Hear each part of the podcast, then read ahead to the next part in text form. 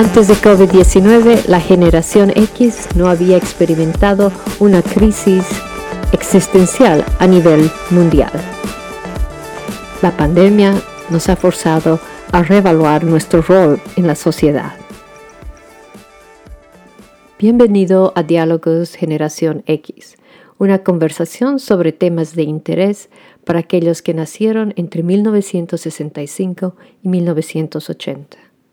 Hoy dialogaremos sobre el tema de cómo potenciarnos, cómo llegar a tener un nivel de energía para sacar lo mejor de nosotros. Soy Mónica Capra junto a mis hermanas Caterina y Malena.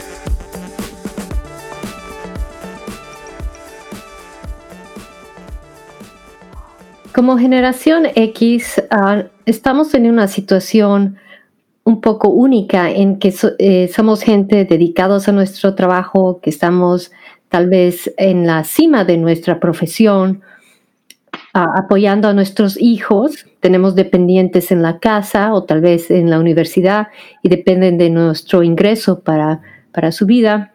Y también algunos de nosotros estamos cuidando a nuestros padres mayores y teniendo tanta ah, obligación y tanta responsabilidad, a veces es difícil parar y pensar cómo nosotros podemos potencializarnos de manera de que podamos eh, eh, tener mayor éxito en las cosas que hacemos, a vivir mejor, tal vez llegar a tener éxito profesional, si nos molesta un poco el trabajo donde estamos, cambiar de trabajo, etc. Y algo que, que COVID trajo de positivo, me imagino, es que nos ha ayudado a parar eh, de la dinámica que estábamos Ah, de vivir tan rápidamente, cuidar a los hijos, atender a nuestros adolescentes, ah, tal vez ver la salud de nuestros padres, etcétera, a parar y decir qué es lo que podemos hacer para mejorarnos a nosotros mismos. Entonces, hoy Malena y Katy em, vamos a conversar sobre las prácticas que nosotros tenemos ah, que nos potencian, que nos ayudan a apalancar a nuestros talentos y, nos ayudan a llegar a nuestro mayor ah, posibilidad de, ser productivas a nuestro máximo. Malena, si nos puedes contar qué, prácticas tú haces. Bueno, dentro de las ah, actividades que realizo para un poquito potenciarme es ah, el día anterior hago antes de dormirme eh, una pequeña sesión de yoga o eh, escucho meditaciones guiadas con frases afirmativas o positivas.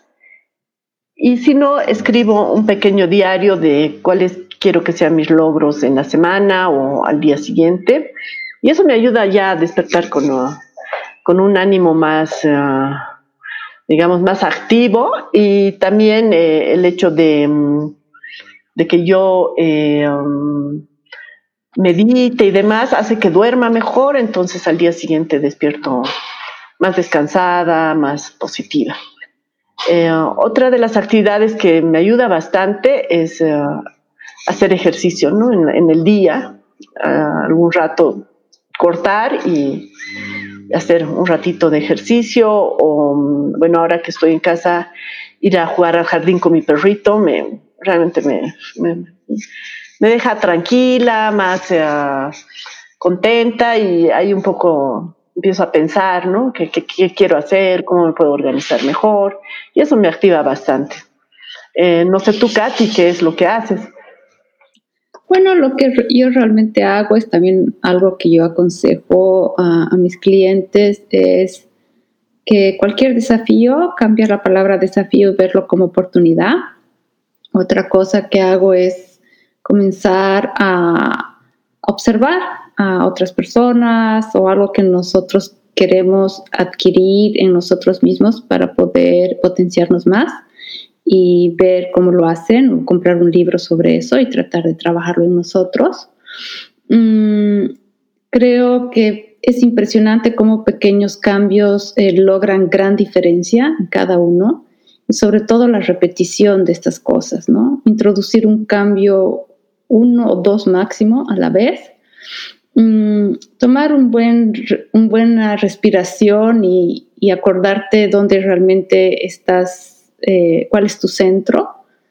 Y siempre pensar que naturalmente somos personas resilientes y que podemos escoger cada día algo diferente a dónde queremos llegar o qué queremos hacer, ¿no? Y eh, trato siempre de eh, tener algo nuevo que quiero incorporar en mí, que, quiero, que quiero crecer, mejorar y creo que básicamente tener esa mentalidad es la que me ayuda mucho a, estar motivada.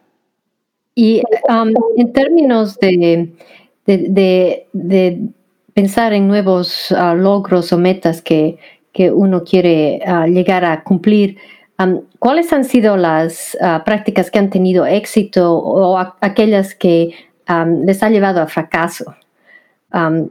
digamos que, ya sea dentro de su experiencia personal o dentro de la experiencia que han visto en sus clientes.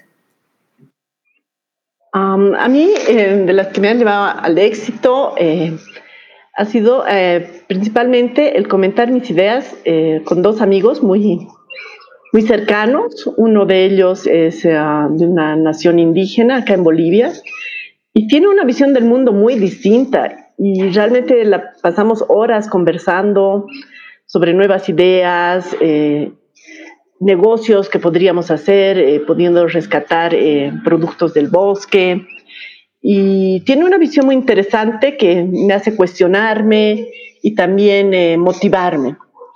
También hablo con una amiga que es muy buena en negocios y ella se pone en la situación y me dice, mira, haz esto, he visto el otro, me manda información por WhatsApp de cosas eh, que se dan en, ella no vive acá, entonces en la ciudad en la que ella vive y, y, luego la siguiente semana me pregunta, ¿y cómo te ha ido? ¿Has implementado esto? Y eso me ha motivado mucho, especialmente eh, ahora les comento, bueno, que estoy eh, realizando un pequeño proyectito sobre venta de miel ecológica y silvestre, que es miel recolectada de los bosques eh, y que es muy sabrosa realmente. ¿Cómo, ¿Cómo nació esto? Yo fui a visitar los bosques eh, para un trabajo de medio ambiente, fui a visitar, em, porque hago estudios a, pequeños ecoalbergues por allá, y me invitaron la miel del bosque. Y realmente un manjar. Y yo dije, no, esto me ha gustado a mí, yo tengo que traerlo y, y traerlo a la ciudad y que prueben las demás personas. Y bueno, estoy teniendo muy buenas, muy, muy buena aceptación de las personas a las que le estoy haciendo probar esta miel.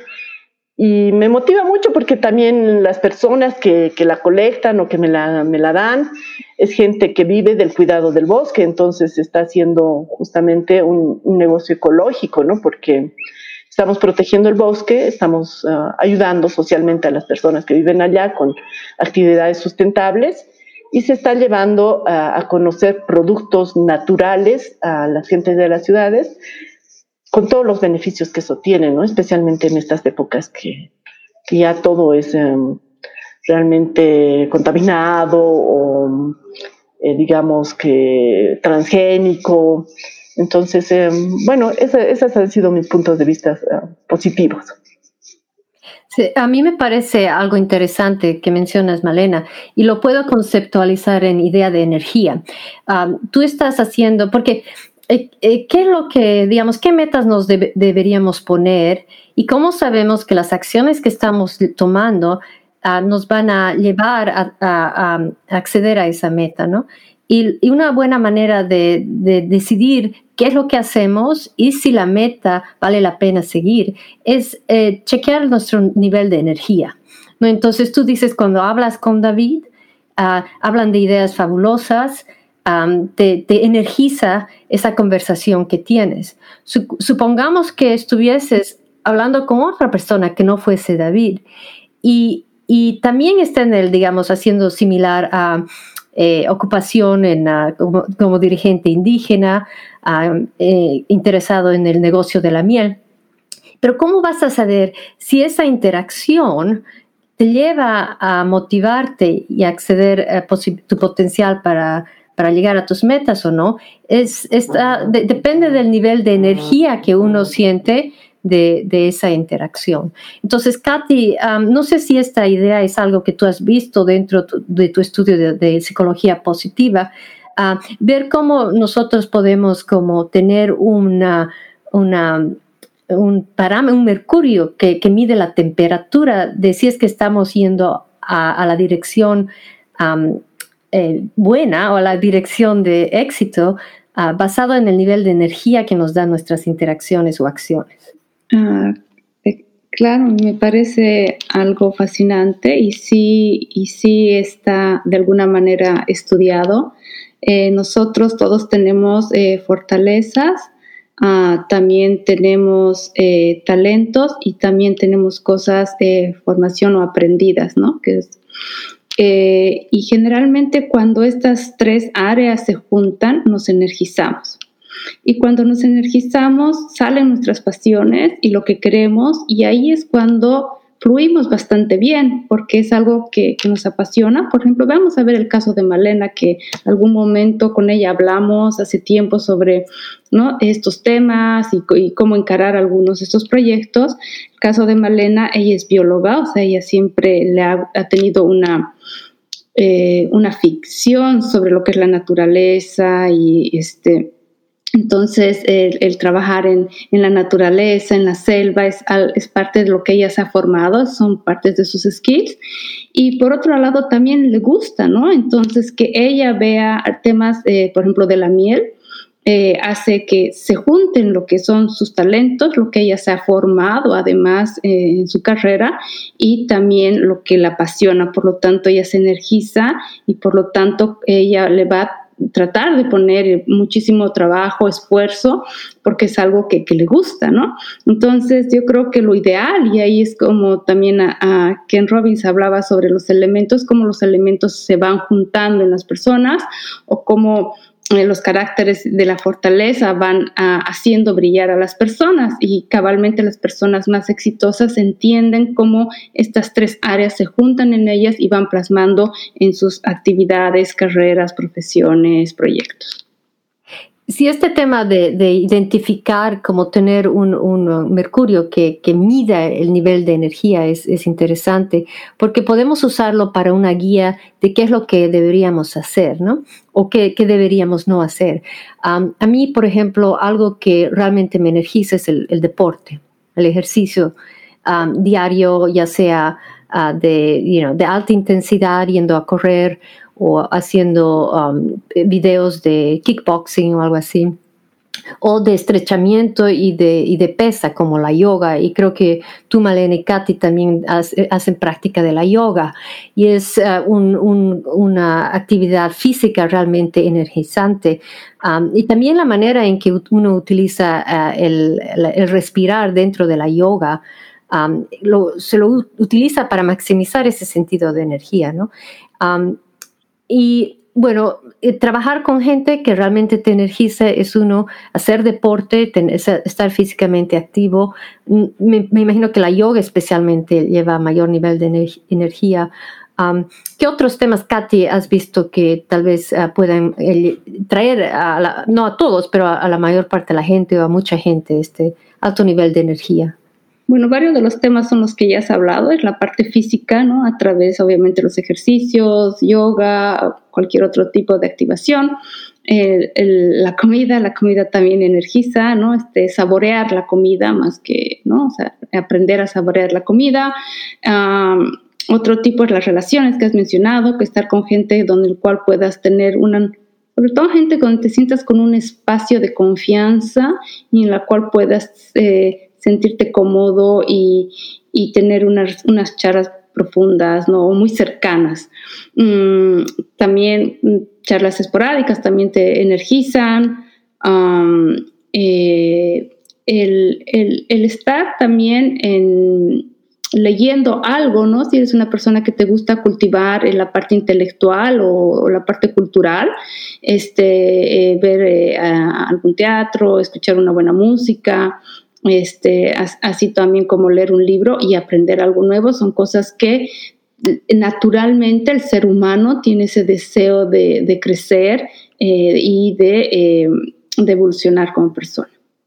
exactamente ahora que mencionabas lo de la, comida, eh, pues sí, ¿no? En varios estudios que, he podido revisar a través de, de, mi formación en nutrición y en cocina, eh, bueno, han hecho experimentos, ¿no?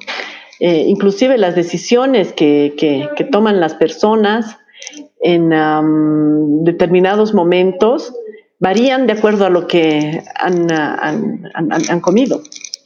Entonces, eh, realmente el um, degustar una buena comida, el que la misma sea adecuada, que no te caiga pesado, o que sé yo, va a determinar también tu, tu humor, ¿no?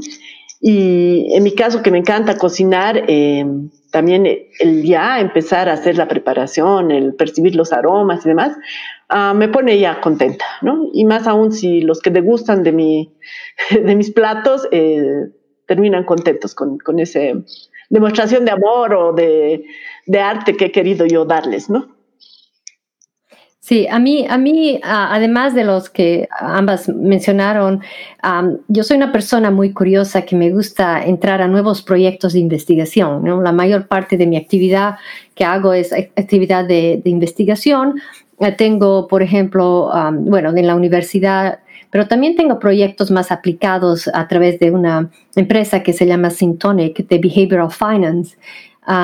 y eso, cada vez hay como, discutimos ideas nuevas nuevos proyectos, es la innovación, la curiosidad y hacerlo en grupo con gente que es interesante, es simpática, es activa.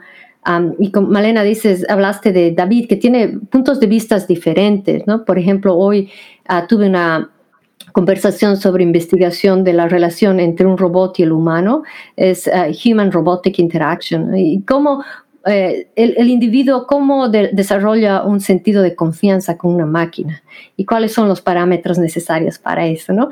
Pucha, es una, pregunta muy interesante que lleva a cuestiones de definición, que es la confianza, eh, cómo se la puede medir, qué son las características de un robot o de un humano que nos llevan a confiar. Tal vez no sean las mismas, tal vez sean diferentes. por ejemplo, algo que se nota, no es coincidencia que la mayor parte de los robots tienen voz femenina. y eso es porque tienden a, que el humano tenga mayor, mayor confianza con, con la máquina, ¿no? bueno, son, este es un ejemplo. Y, entonces, el estar expuesto, Katy habló de la literatura, de diferentes, de arte, estar expuesto a diferentes ideas también, ¿no? Puede ser también de, ideas de, negocio, de investigación. y, también yo estaba pensando que otra cosa me energiza es estar cerca de animales. de, yo tengo dos perros. Y, eso, y eso, Katy, tú creo que um, me comentaste una vez del oxitocin, la importancia que tiene tener acercamiento con eh, físico, ¿no? Con, tal vez animales domésticos.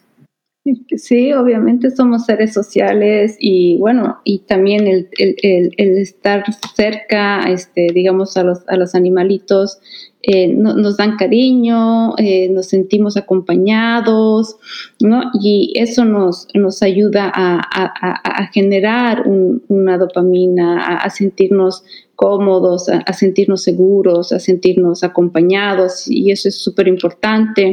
Es una muestra de amor, ¿no? También cuando alguien te, da un abrazo, que, ¿no? Que cuando decían, ¿no? Eh, se sabe que el abrazarte, el decirte palabras bonitas, el, servir a una persona, son muestras también de cariño. Otra cosa que también ah, es que están hablando ustedes energiza y a mí también me energiza mucho es hacer voluntariado. Yo hago harto voluntariado, formo parte de una red de mujeres emprendedoras y, y siempre estamos eh, ayudando y también este tengo clientes que, no, que, no pueden pagar y se, se, los ayuda, digamos, para, y es una manera en la cual yo me energizo, ¿no? De saber que de alguna manera ah, doy también a la sociedad algo que me ha dado, ¿no? A mí de sentirme bien, pero también dar, ¿no? No solo de recibir, sino también dar es algo que...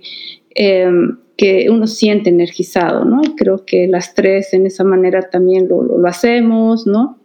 Eh, y tratamos de recibir, pero a la vez también dar. Ya que hablan de eso, yo también eh, quiero compartir, eh, bueno, sí, que me causa mucha alegría compartir con uh, un pequeño perrito que recién adoptado, que ustedes lo conocen, en Merlín, y, me da mucha alegría ver eh, cómo ha ido creciendo, cómo ha ido tomando confianza, ya es juguetón, inclusive ya es traviesísimo, en comparación que cuando lo he adoptado, ¿no? Era sumamente recatado, triste, bueno, estaba en niveles de desnutrición grandes. Y, sí, me da mucha alegría y mucha motivación. Por un lado, eh, sentir cómo va mejorando, ver sus progresos, pero por otro lado, también el tener ese contacto, ¿no? De afecto, ya sea que me muerde, porque no es muy cariño, su forma de mostrar cariño es mordiendo, pero mm, las dos cosas, ¿no? Que ustedes mencionaban, el haberlo ayudado, el verlo cambiar y mejorar y, el sentir su compañía. Es para mí muy placentero y después de un ratito ya llego con más ganas de seguir trabajando, digamos. Ah, exactamente. Ahora con, la, con el social distancing de COVID, ah, especialmente a la gente que no tiene familia cercana, el tener un animal doméstico puede tener una gran diferencia en llegar a energizar y potencializar entonces, para resumir, me parece que, vemos, ok, ¿cuáles son los ingredientes de potencialización ah, que podemos tener y que mm, pueden servirnos para vivir mejor y sentirnos mejor? yo diría, bueno, número uno, ejercicio, actividad ah, física. Ah, número dos, eh, eh, practicar generosidad a través de voluntariado o a través de estar en un proyecto que tiene un impacto social. Ah, número tres, interactuar con gente interesante y que, piense diferente, ¿no? La diversidad de pensamiento es importante. Número cuatro, estar en proyectos diversos que, que, te despierten la curiosidad. y número cinco, mantener una nutrición que, facilite esta energización, ¿no? Entonces tenemos esos cinco puntos. Y claro, no nos olvidemos que el ah, ingrediente sexto y más importante es estar cerca de animales domésticos.